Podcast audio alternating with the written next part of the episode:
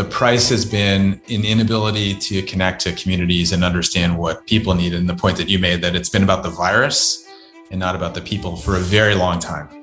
So we would be really um, negligent if we failed to take advantage of this opportunity and this awareness that we need to redesign our system so that they're people focused. So let's not let's stop talking about looking for COVID. Let's start talking about people presenting with respiratory symptoms and what we do with them. Hello, and welcome to Contain This. Today, we're speaking to two people at the forefront of the global response to the COVID 19 pandemic. Two people who bring very different perspectives to the discussion. Dr. Bill Rodriguez is the Chief Executive Officer of the Foundation for Innovative Diagnostics, commonly known by its acronym FIND. Dr. Fifa Rahman is the Principal Consultant at Matahari Global Solutions, She's a special advisor at Health Poverty Action and a permanent civil society representative on the WHO Access to COVID Tools Accelerator, or ACT-A. Both Bill and FIFA agree that unprecedented international coordination and the rapid development of health technologies, mostly diagnostics, have been vital to the pandemic response, but that too often these measures have been implemented without sufficient input from the people who need them. In this episode, Bill and FIFA share their views on decentralising decision making in global health in order to empower people and communities to make the decisions they want to make about their health needs. I hope you enjoyed the episode. So, I want to start with a question to each of you. If you could share some of your personal reflections from the past two years of the pandemic in terms of your view, your view, Bill, from within a global health organization, and yours, FIFA, really taking some of the more grassroots or country level perspectives. Let's start with FIFA. So, um, I think the first thing is probably about the value of the multi stakeholder response. And, and I take CSO perspectives and bring them to the global side. I don't think I come from from from just one perspective, but um, one thing about a, a multi-stakeholder response is that you get to leverage upon the inherent qualities of each of these organizations. Um, and and that's reflected in in a number of examples, but I'll I'll I'll, I'll make it brief. Um, some organizations simply aren't agile enough to to respond quickly and others are. Um, and in a situation like a pandemic, um, it's incredibly important that you have these different actors to keep each other accountable. Um, in the case of self tests, we had guidelines come out incredibly late. And I, I think that um, the agility of different members in the multi stakeholder response um, I think brought up lessons for for agencies that perhaps weren't used to doing things so quickly or, or were more bureaucratic. And there are some agencies who, who don't think TRIPS flexibilities are important, um, and others like the WHO who will who will champion them. Um, so so there's there's that, and and um, uh, and of course even in, in organizations like the WHO, the diagnostics expertise is just isn't as robust as FIND. So you have a real value in, in organizations such as FIND being there. Um, and, and, and the second point um, is probably that paternalism still exists in, in global health. And that's something that we really need to sort because um, in access to self tests globally, for example, and, and this translated to access to self tests on the ground in LMICs and, and a difficulty in tackling conservatism vis a vis PCR and, and, and self tests at home, is that um, at the highest levels, there was still there was still a lot of conservatism, paternalism um, about oh, we should only uh, you know, we, we don't know if people in, in uh, low and middle countries will know how to read their self-test. We don't know whether they'll be able to link to treatment, which of course is is really sort of colonial and also inaccurate because people in Africa and, and, and Asia have been HIV self-testing for a while, have been pregnancy self-testing for, for decades. Um, this isn't a situation where people don't know what they're doing um, and that implication, as well as the concern that, you know, the, the ideology that it's not it's not your right to health to test, which is wrong. Of course, it is. It is our right to health to know our status, right? Um, those ideologies still, still persist at the high, highest levels and can be impediments to commodity deployment. Thanks, Fifa. And, and your reflections just remind me. I think we did start the COVID response thinking about a pathogen instead of people, and it changed quickly, but potentially it's a learning for next time um, about where we start when we respond. Bill, over to you for your reflections. Yeah, thanks. I think both of those comments are, are on target. So let me give you my perspective from where I sit inside a global health agency. you know, I'd say the the the theme over the past few years that I've seen is this issue of centralized processes, decision making activities versus decentralized. And you can quickly relate that to colonialism and and and and the legacy and echoes of colonial approaches to, to global health. Um, you know, one one point that the the ACT-A principles and that the hub is fond of making is that um, there's been an unprecedented degree of cooperation among the leaders of the major global health agencies and and they'll point to the fact that for the past two years now two plus years every thursday night for 60 to 90 minutes the principals of the major agencies involved in in the covid response will meet and and talk and discuss ideas. And every other week it's open to the broader community and the csos like fifa and others. And then every other week it's a tighter group and the the plus side of that is it has been unprecedented. There's a degree of communication and cooperation and a joint agenda among the principals of the global health agencies that have that's never been there before. What's the downside? It's everything that fifa just said which is um, you've got a small group of people mostly european mostly white men sitting in a room and and trying to make decisions on behalf of the global community without insufficient understanding of what's happening at community level without sufficient input and so there have definitely been real pluses and benefits from having that ability to convene centrally on a regular basis. But the price has been an inability to connect to communities and understand what people need. And the point that you made that it's been about the virus and not about the people for a very long time. And I think, you know, the self testing agenda is a good one that FIFA brought up because it sort of highlights all of the um, successes of the COVID response and all of the failures of the COVID response in one test.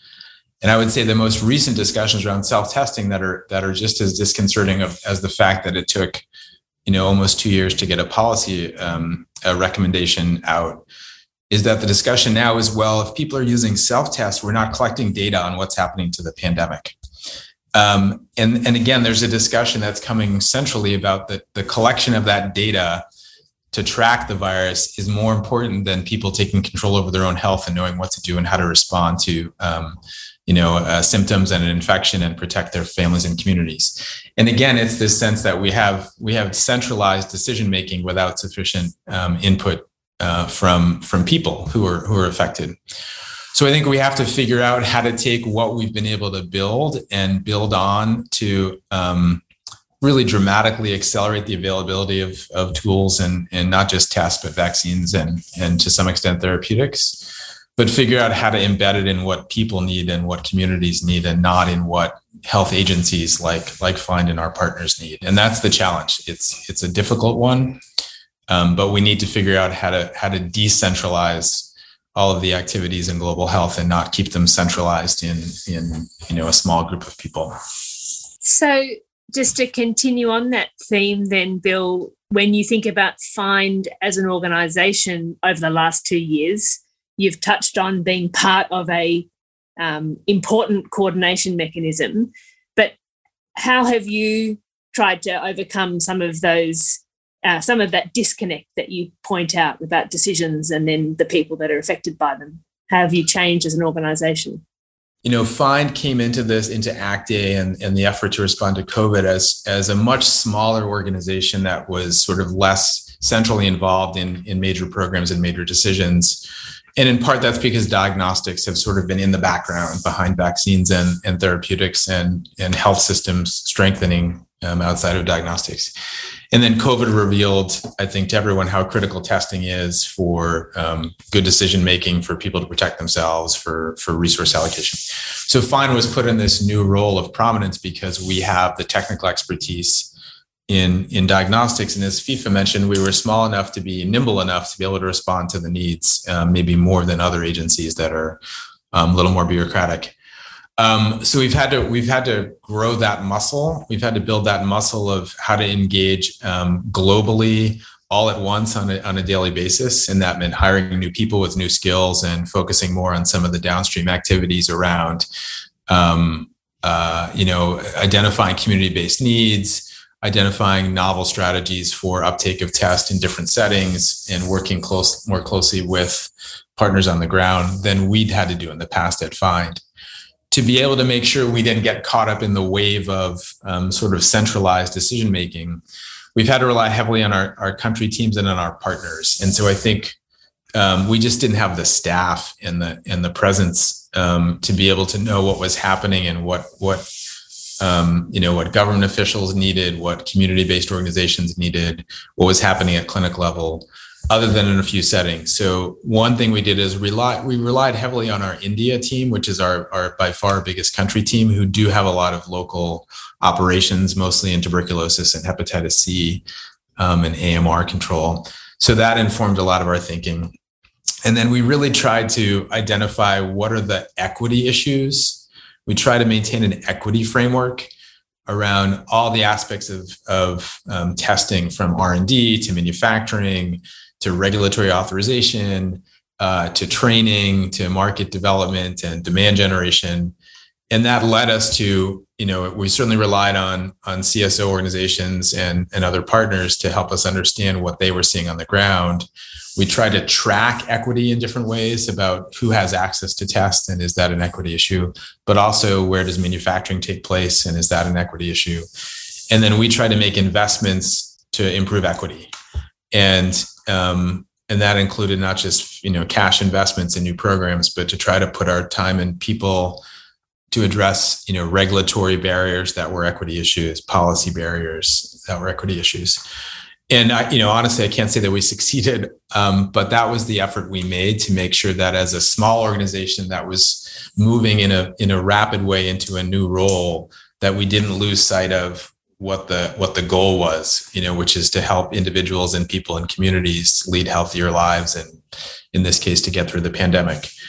But it's it's hard when you're when you're sitting in geneva to make sure you're listening to what's happening on the ground. I think that's a problem we all face. Um, bill just a, to help us with a bit of perspective when you say a small organization in global health roughly oh. how many people work for find at the moment uh, I'll, I'll, so t- yeah, two before the pandemic, I think we had um, 80 people, 85 people or so in Geneva, and about 60 or 70 in in India, and now we have over 200 people um, uh, across a number of countries, based out of the Geneva office, but sitting and working in in multiple countries, and about 100 people in India, 80 to 100. So we've sort of tripled in size in the past years, and now we're you know a 150 million dollar organization with with 250 to 300 global staff Fifa, you've been an advisor, civil society advisor to ACT-A, but you've also been uh, in the field or overseeing some work assessing uh, access to rapid antigen tests and the degree of integration between COVID and TB services. What are some of your um, standout reflections on you know key findings of barriers to access or what has overcome them in the places that you've been working? So i'm probably going to start with the fact that the who recommends um, that people seeking a test for, for screening uh, for tb screening um, also are offered um, a, a, a, covid test. Um, and um, we found that in our work you know across a, a number of countries in africa and, and and and a couple in Asia, where there wasn't really any momentum after that piece of paper was um, issued. So um, that piece of paper was issued and and nobody really uh, took up on it. So it makes me think about the value of advocacy and the value of, of, of, civil society funding to, to pressure governments to go like, okay, look, the WHO has issued this, this document and we need to, to integrate.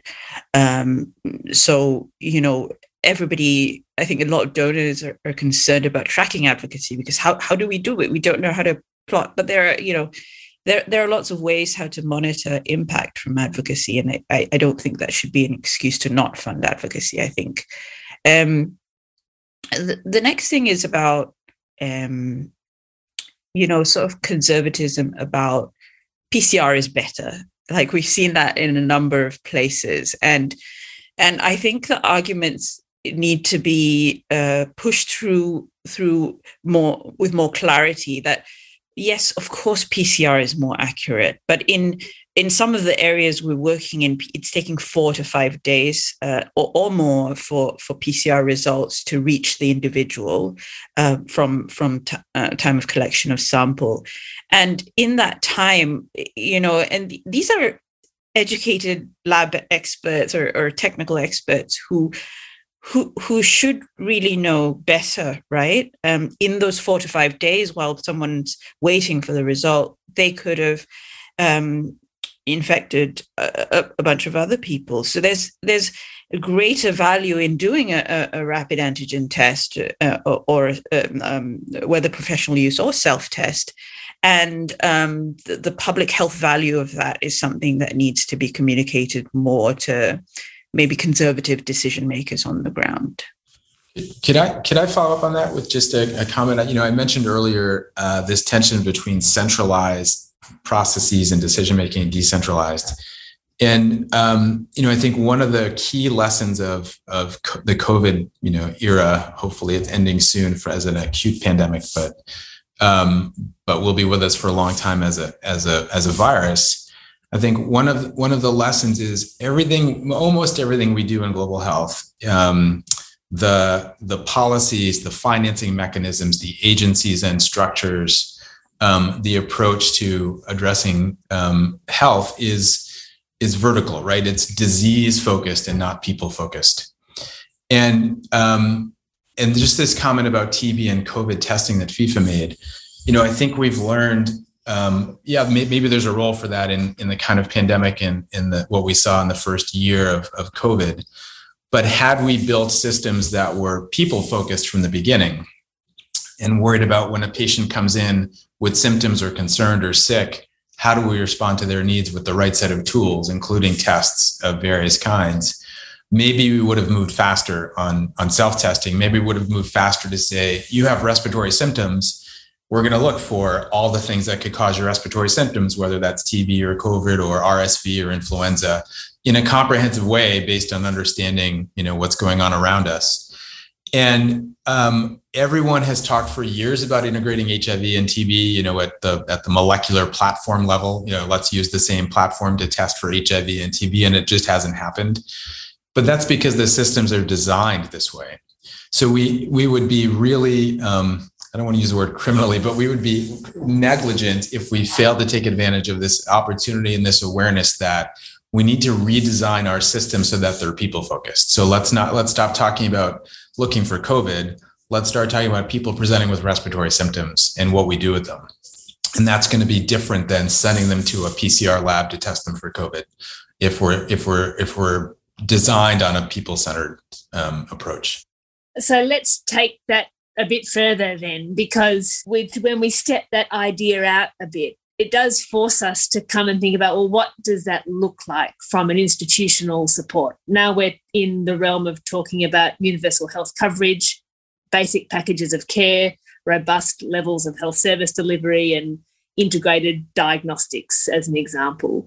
And so I'm just really interested in your candid reflections on the practical next steps towards that type of change, given the organizations that we are all supportive of and a part of? Yeah. Our, so, our head of global health security at FIND, Dan Bausch, he's fond of saying, you know, um, people talk about pandemic preparedness. You know, that's what we hear is, is kind of the, the term that everyone talks about these days. Those of us who've been working in pandemic preparedness for 20 years, we use a different term. We call it primary healthcare strengthening, right? It's the same thing. And I think what it looks like is essentially to say if we want to prepare for the next COVID, whether it's SARS CoV 3 or, or some other virus, we need to actually invest in primary healthcare.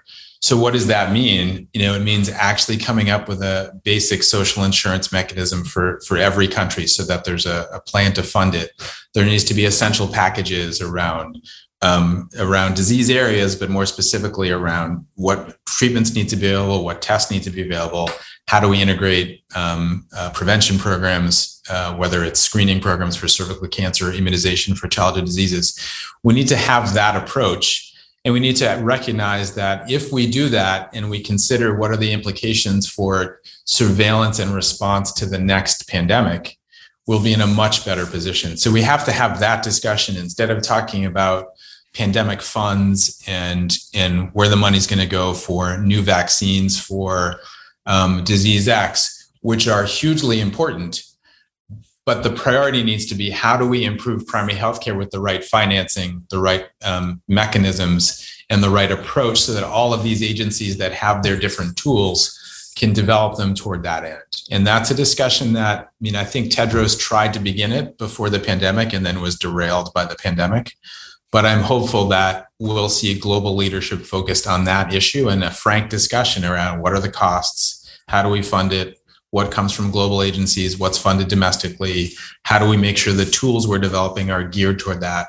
How do we train staff and make sure that the community based treatment programs and the community based clinics have what they need to be the, the true front line of primary healthcare while in the background being ready for the next pandemic? We have to have a different conversation, I think, is the answer. Lisa, what's your perspective on that question? I agree um, completely on the health system's primary healthcare point. Um, and in fact, it's one of our demands that we're making to the G20 and, and to, to the WHO in these discussions on the future pandemic response is that health systems and primary healthcare and, and, and universal health coverage need to be uh, central to any future response and not ancillary, which is what we saw in the COVID response. I mean, in the ACT Accelerator, there was so little funding for the health systems uh, connector, which is the sort of pillar that, that was supposed to tackle health systems issues. Um, but also there was a lack of organization around health systems, right? And and those conversations didn't happen and they, they should have because we saw health systems decimated during covid um, and it, it's definitely something that we want more centrally featured in, in, in the future pandemic response but we also want to see financing change because what the situation is now with, with health systems and primary healthcare is that they're they're being funded through disease specific uh, funding. So you know governments and donors give um, HIV funding and expect that's addressed through there. And I, I, I think it needs to be. I mean that can still happen, uh, but but there also needs to be uh, funding specifically for, for primary healthcare and, and, and health systems and, and named as such uh, to place the emphasis there. Um, so I'd like to see see that that change. And in terms of uh, uh, uh, you know what best practices we need to bring is is it, really feeds upon what Bill said about about think you know structuring things around people and bringing bringing services to people, and whether that means uh, you know the sort of boxes that they had in Malaysia that had um, um, um, pulse oximeters in masks in rapid tests in you know and and and send those out to people um, and, and, whether that should be combined with other health services as well. Um, or through community health workers in in rural parts of Africa. And and you know we know that 14% of only 14% of community health workers in Africa are salaried. So whether it means creating funds to be able to salary community health workers who know the culture, who know the nuances on the ground, to be able to go to the elderly lady who lives in a rural area and say, Hey, have you been, been vaccinated? Do you want a COVID test? You know, what other problems are you facing? Um, you know, these are all things that we need to seriously tackle in, in, in the future pandemic response. And I think we also have to, uh, we haven't really got the best mechanisms on the financing primary healthcare and the domestic resource mobilisation and what's the right type of um, system support, be it loans, be it grants, be it long term health system strengthening projects, all of these ideas force us into a conversation of better solutions where the donor dollar is tiny compared to the resources required for primary healthcare. But it's one that I agree we shouldn't be shying away from trying to improve our collective approach to it. Can I take a turn left to back to technology, which feels like an odd turn to be taking now, but it comes back to the idea of innovation in FIND's title um, about some of the exciting or novel developments that maybe inch us a bit closer to a patient centered approach, um, at least at the diagnostic interface. You know, when you think about why primary healthcare has has been underinvested in and under supported, part of it either as a cause or a consequence is most most frontline health workers at the community level or at the clinic level just don't have the right tools right? They don't have enough tools to be able to understand what's happening to the patient in front of them and they're left you know with a lot of uh, difficult choices about do i use an antibiotic or not is this covid or not is this tb or not and what do i do so what we've seen in the past years is when you put resources into r&d how fast you can develop new products you know, the first PCR based tests for COVID were, were available commercially within six days of the virus being identified, right? Which is unprecedented. The first rapid tests within eight months, and that's unprecedented if you think about malaria tests and HIV tests. And then multiplex molecular tests that could find COVID and something else were available within the first 12 to 14 months.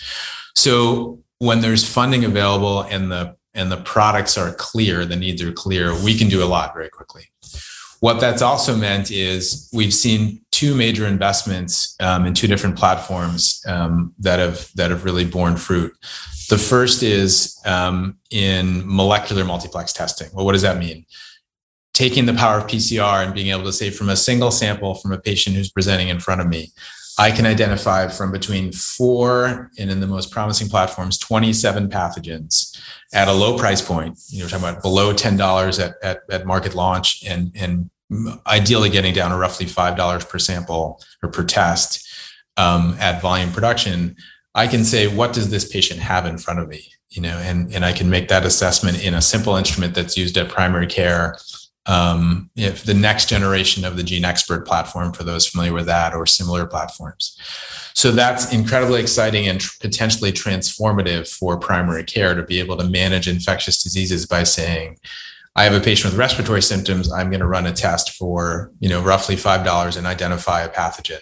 I have a patient who looks like they may be sick with a febrile illness. I'm going to draw blood and see if they're sick and and and run that here if I have the ability to, to draw blood and, and process blood. All of that getting a result back in minutes to an hour instead of you know days to weeks. So those technologies are entering the market. A few are on the market now. We'll be seeing more and more of those technologies enter the market 2023, 2024. And by 2025, you know, ideally we should see um, a competitive marketplace for affordable tests that can make those determinations at the primary care level, um, frontline clinics, um, and certainly level one, uh, you know, facilities and, and hospitals that have a basic laboratory that do glucose testing now or HIV testing now. So that's really an exciting investment that is poised to pay off. And now the question is, can we can we integrate that that kind of technology into our primary care system? Then the second investment has been in, in digital health and digital tools. And so the ability to not only um, be able to generate information at the primary healthcare level, but to connect that information with um, deeper expertise, whether it's specialists in pediatrics or in gastroenterology or in neurology who can immediately provide support to a frontline worker on what to do with that information clinical decision support tools, databases where we now can track what's happening in different parts of a health system with better surveillance and allocate resources. All of that investment in the past few years, and it started pre COVID, but was accelerated by COVID, now are really available so that frontline workers can, can be connected in a different way to health systems. Again, we need to manage that, um, that, that tool and the power of that tool in a way that supports the needs of patients and, and health workers. But that investment will also transform primary healthcare. I'll say there's been a third investment in genomics and sequencing, which has allowed unprecedented tracking of um, of COVID variants worldwide. It's now being applied to monkeypox variant monitoring. That's another tool that maybe has a role, I think, in surveillance and maybe someday will be appropriate for clinical case management for drug resistance for TB or um, or other diseases. I think we're not quite there yet with that technology, and we have to not um, overestimate what it's capable of doing on a day-to-day basis. But that's a third technology that in the future, I think is going to be transformative. But those other two, molecular multiplex testing and digital tools, are currently tools we need to plan for their immediate use at, at the primary healthcare level. So, coming to you then, Fifa, Bill's left us with three innovations to be hopeful for. I wonder if you could close us off today about what you're hopeful about taking forward from the pandemic from your perspective. So um, I'm hopeful that that diagnostics is now sexier to donors. um, I I think that I think we've made a lot of noise about how it was just vaccines, vaccines, vaccines, vaccines, vaccines, and I I think.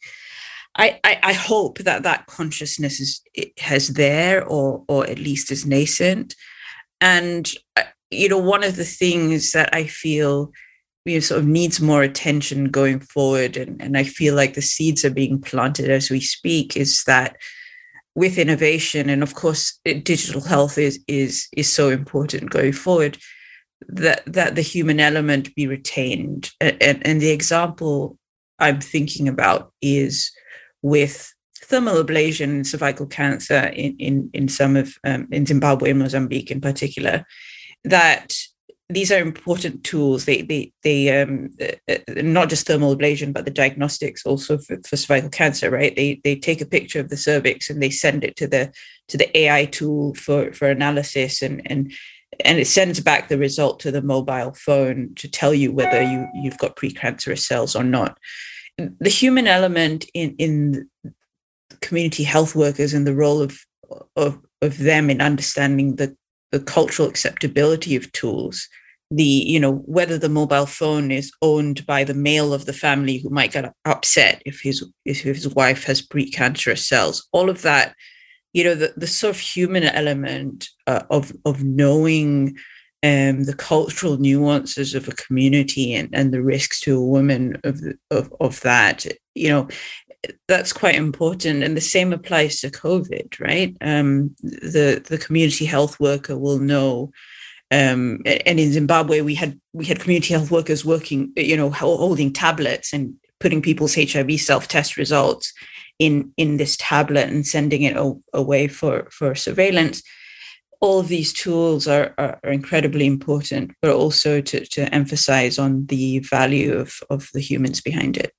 So we at the Centre for Health Security had always found diagnostics sexy because I think we had been a partner of FIND pre-pandemic, um, and and you know admire the nimbleness of the organisation. But uh, we, we're an early partner there. But can I thank you both for your time and perspectives today across so many important and current discussions we're having now about what we need to keep and what we need to improve, both from how we work from the field right up until um, the organisations and the places we work to continue to improve the chance that next time we do it better. So, thanks so much for joining us today.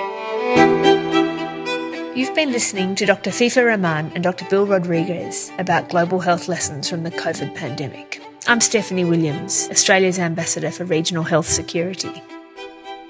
On this season of Contain This, we have talked to a number of guests about what the global health community got right and wrong during the pandemic. A recurring theme has been focusing too much on the virus instead of the people. As Bill said, we would be negligent if we fail to take advantage of this opportunity and this awareness that we need to redesign our system to be more people focused. He and Fifa gave a number of suggestions for how this can be done in the future. Contain This is produced by the Indo Pacific Centre for Health Security. hosted by Australia's Department of Foreign Affairs and Trade. You can follow us on Twitter at Centre HealthSec.